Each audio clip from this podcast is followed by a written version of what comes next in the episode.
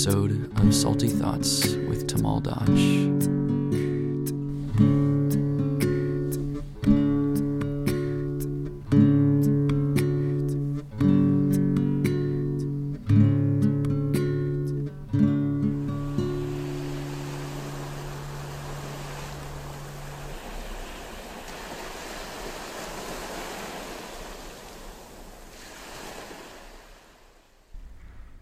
So, today we're going to be discussing creating and cultivating your own home meditation practice, as well as starting a spiritual life.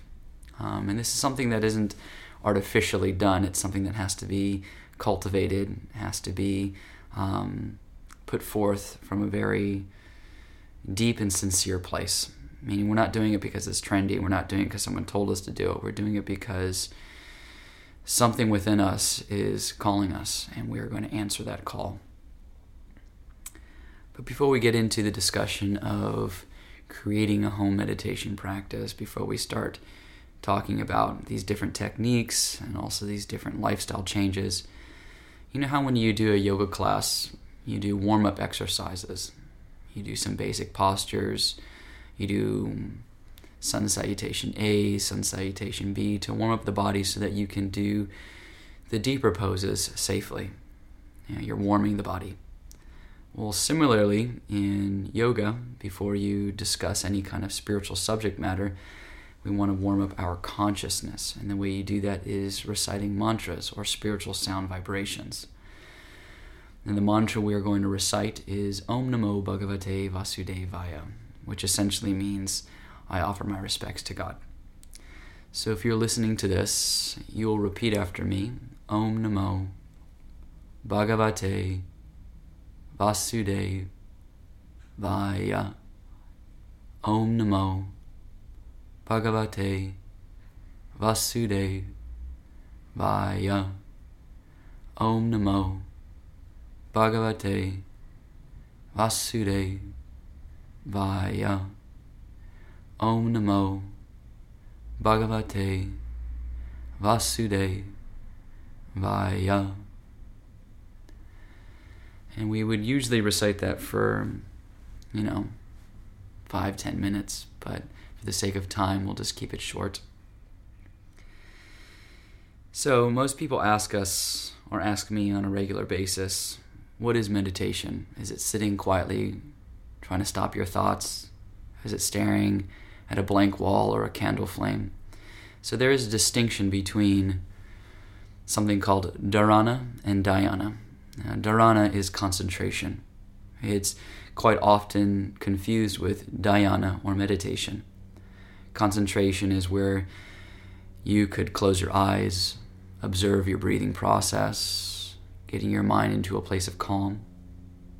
You could stare at a candle flame you could also half close your eyes and stare at the tip of your nose. Uh, you'll see in a lot of Buddhist traditions um, exercises that are done like this. And this is like a pre meditation.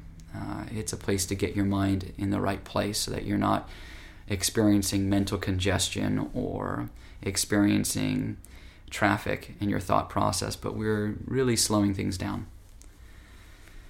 Now, the difference between that concentration, the dharana, and then dhyana. Dhyana meditation is dhyana is about focusing on something spiritual, you know, name of God, prayer, uh, working on yourself, taking out your bad habits.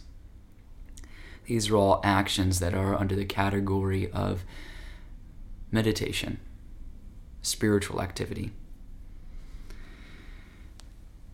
Now, the different styles of meditation that are out there.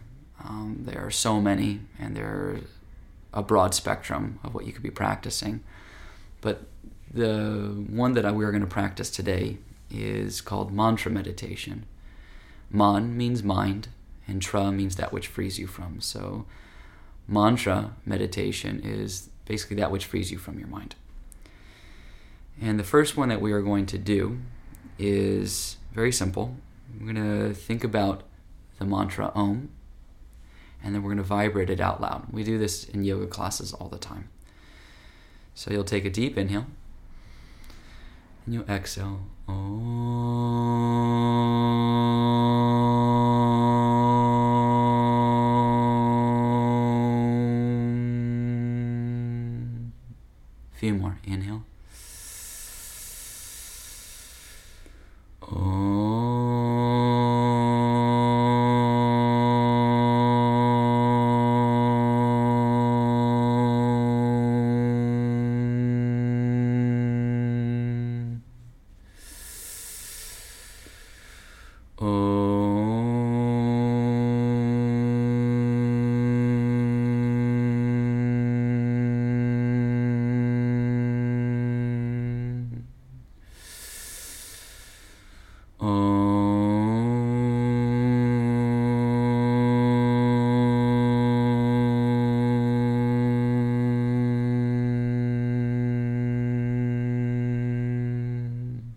You'll take a big inhale and then open your mouth and saw a breath out.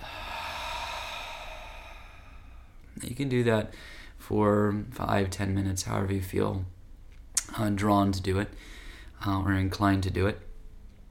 It is very important to realize that um, meditation and spiritual activities are about changing your consciousness.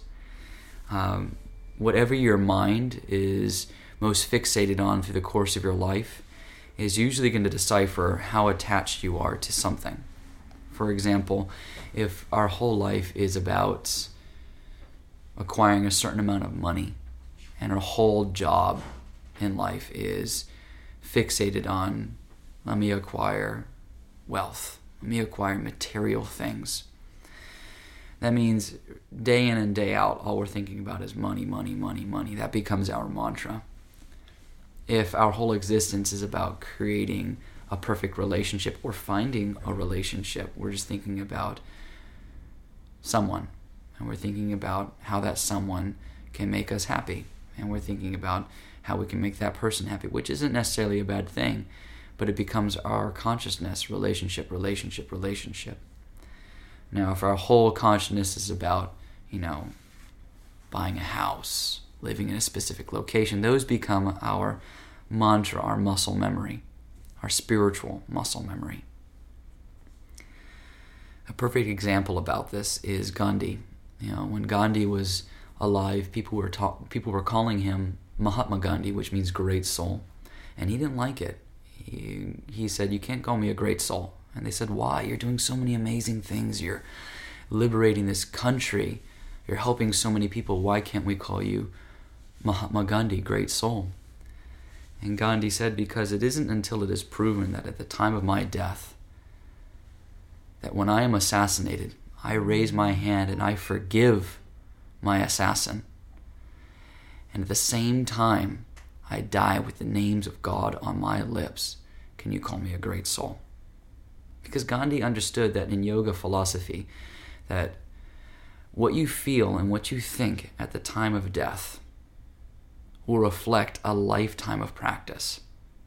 So, if you have created a lifetime of meditating on money, and at the time of death, your thoughts most likely will be, oh, but I have X amount of millions of dollars in the bank. How am I going to let that go?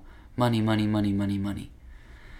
Oh, that girl or that guy made me so happy, and I want to hold on to them, but now I have to pass through this doorway of death.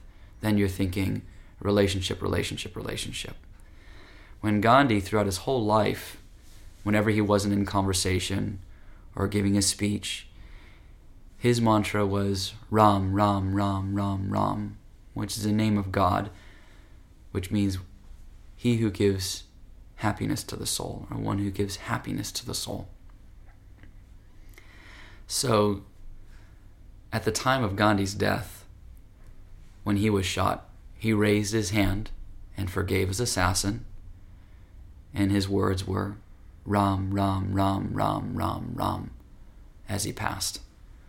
Because he had created such a strong spiritual muscle memory, a spiritual practice, that his greatest attachment and the thing he thought of at the very last moment, at the most frightening moment of everyone's life, was God. Because that was his spiritual muscle memory. And from then on, everyone called him Mahatma Gandhi, great soul, because he did what a great soul would do.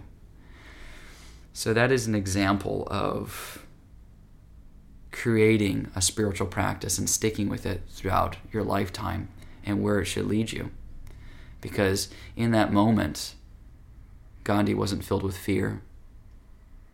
He wasn't clouded. Everything was lucid. And he experienced fearlessness. That is why he was able to do so much in those few moments at the very end of his life. He was able to think of forgiveness and he was able to think of God, which is in yoga the highest form of consciousness.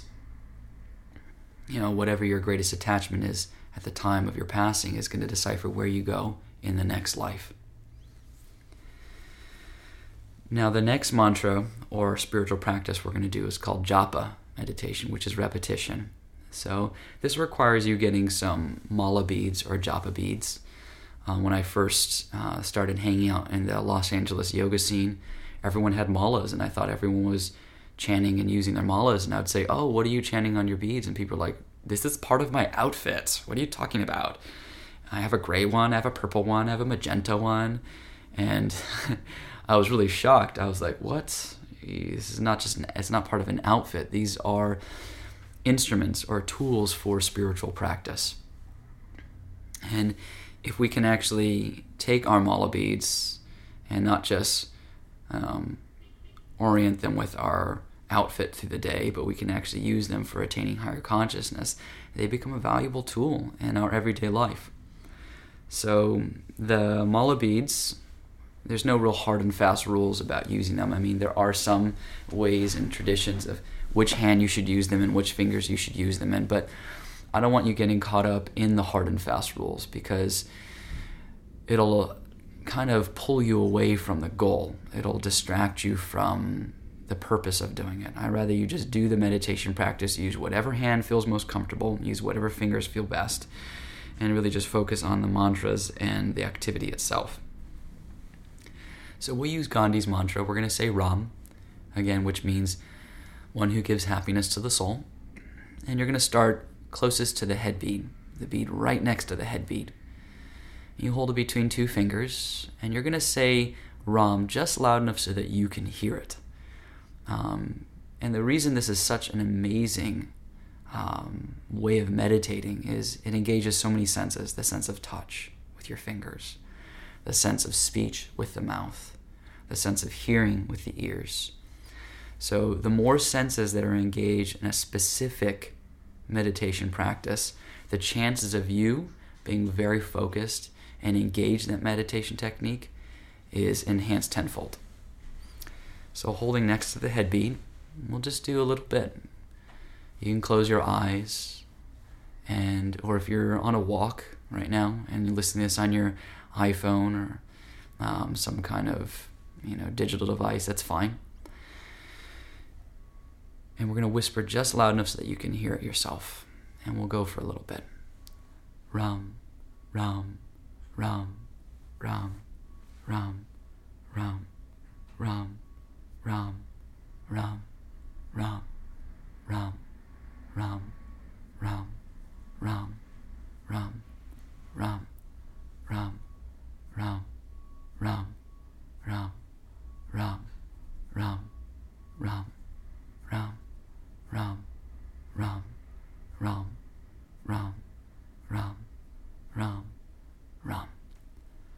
So, obviously, that was a very short round of it. Uh, what I recommend or suggest to students is to go at least one whole round. That means all the way around from one side of the head bead to the other side. And then if you want to do more, do another round and do as many as you like. Um, but really pick a number that you feel that you can commit to every day, whether that's one round or 10 rounds. Find a number that you know that you can stick with and not deviate from because consistency is what it's all about. Um, being regular. And you'll notice that when you do this meditation technique, it'll change your outlook in your day. It'll make you feel happier. It'll change the way you react and interact with other individuals. and makes us really become the person that we want to be, the person that we are destined to be. Because all these meditation techniques change our consciousness, they elevate us. Something that is also a wonderful home practice is um, svadhyaya, so um, which is contemplation. Uh, someone named Patanjali centuries centuries ago jotted down uh, eight sutras, which are eight writings or ways that we really live our life. It's about lifestyle.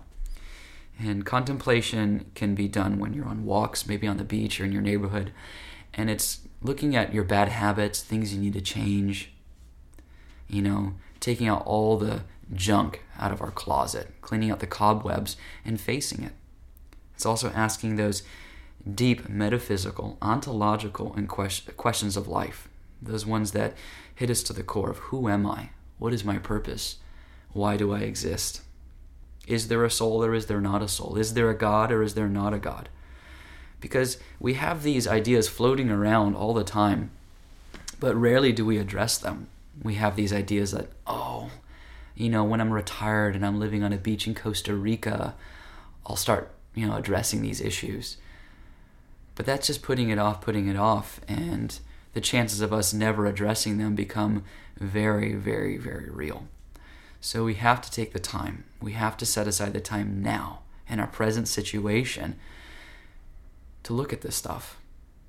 And it isn't until we actually look at them can we actually find the answers. So I suggest maybe getting a book, an empty journal, writing about the things that you want to change, asking these deep questions, also setting spiritual goals. You know, so much of us, we set these huge vision boards of material goals. I want a Ferrari. I want a house in Malibu. I want a private jet. I want this by 10 years. I want that. Well, none of that stuff is going to last. All that stuff is temporary. Everything has an expiration date in this material world. So you have to set spiritual goals. Where do you want to be spiritually? And these things will really help you continually make transitions and change in your life. And it becomes a very, very, very great instrument in your own home study. Now, when I was a kid, growing up in a yoga ashram, we used to do spiritual plays. You know, we'd have 30 people living with us at a time. And we would do these spiritual plays that were really there to create a profound impact, even though it was just a bunch of kids doing a play. So we did one play that um, was called Fish Out of Water, and I played a fish.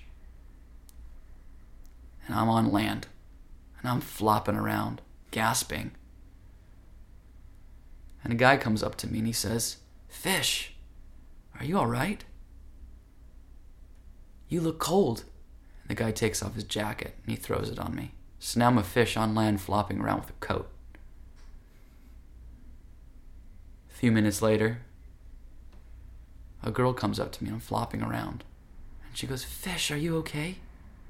You look like you need love. And so then all of a sudden, I shack up with this girl, and now I'm a fish with a coat and a girlfriend. Then someone else comes along and says, Fish, are you okay? You look like you need a smoke. So now I'm a fish with a girlfriend, a jacket, and a cigarette. And someone else comes by, gives me money, someone gives me a job, I have a house, and the list goes on and on and on. But really, all I need is water. But no one can see it, and I can't even see it.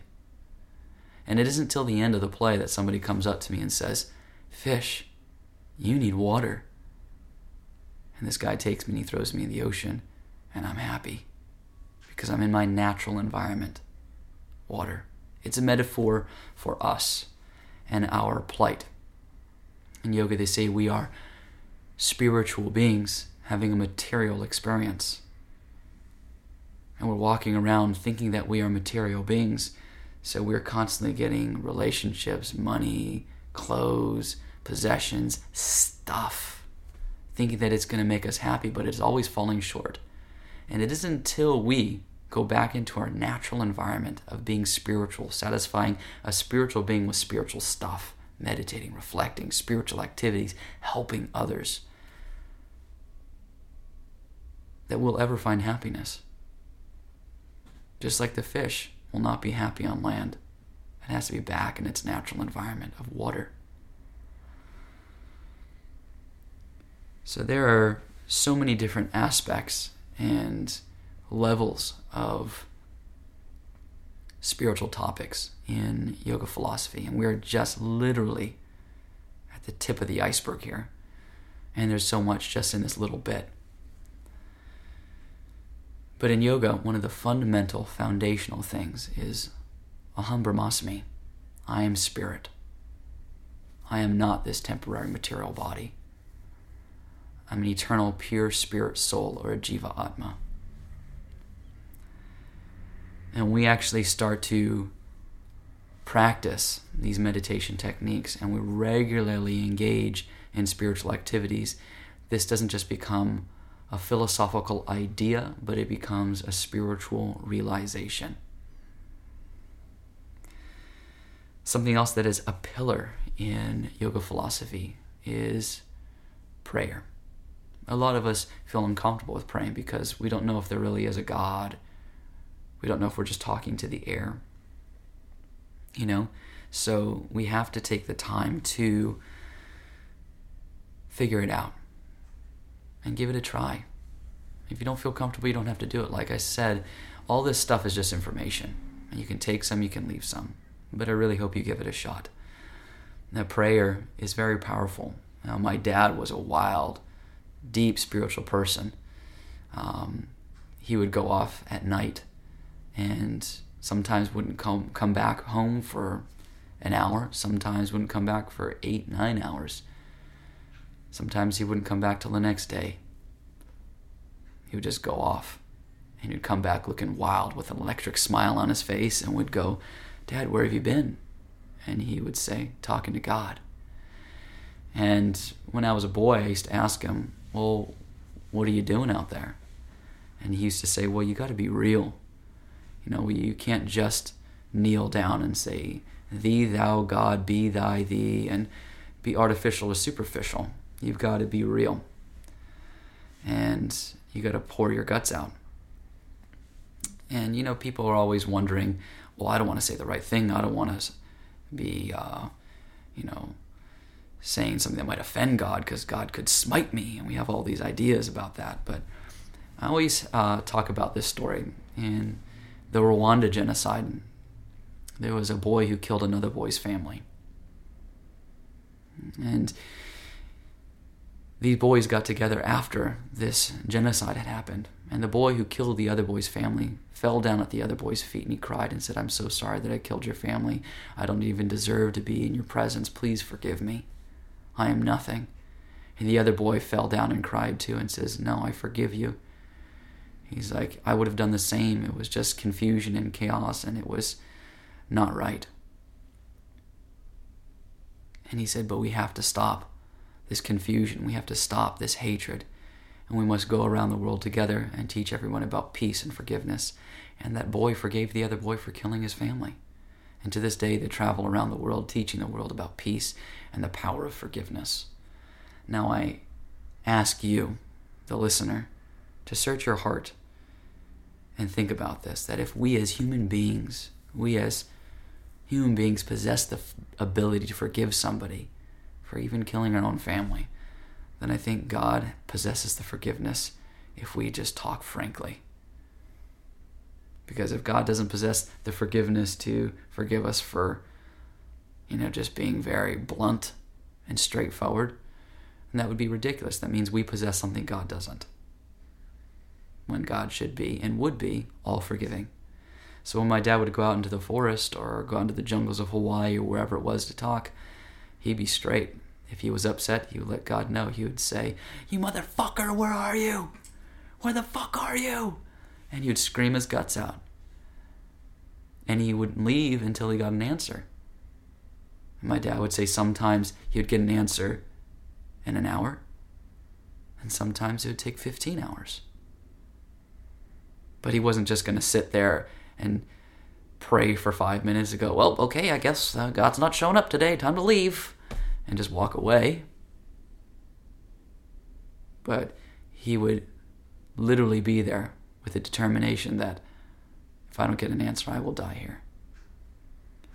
And you have to go out with that kind of determination that you are serious about your spiritual life. And we have to ask ourselves have I ever given it a shot like that?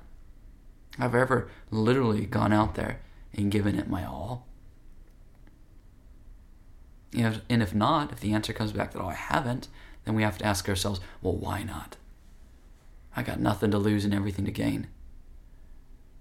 I could have a deeply spiritual, wild, and psychedelic experience with God out there, so give it a shot. So praying and praying real is very, very um, much so a part of yoga tradition and is a deep part of yoga philosophy. And it is a key component in our home meditation practice. Also, reading regularly.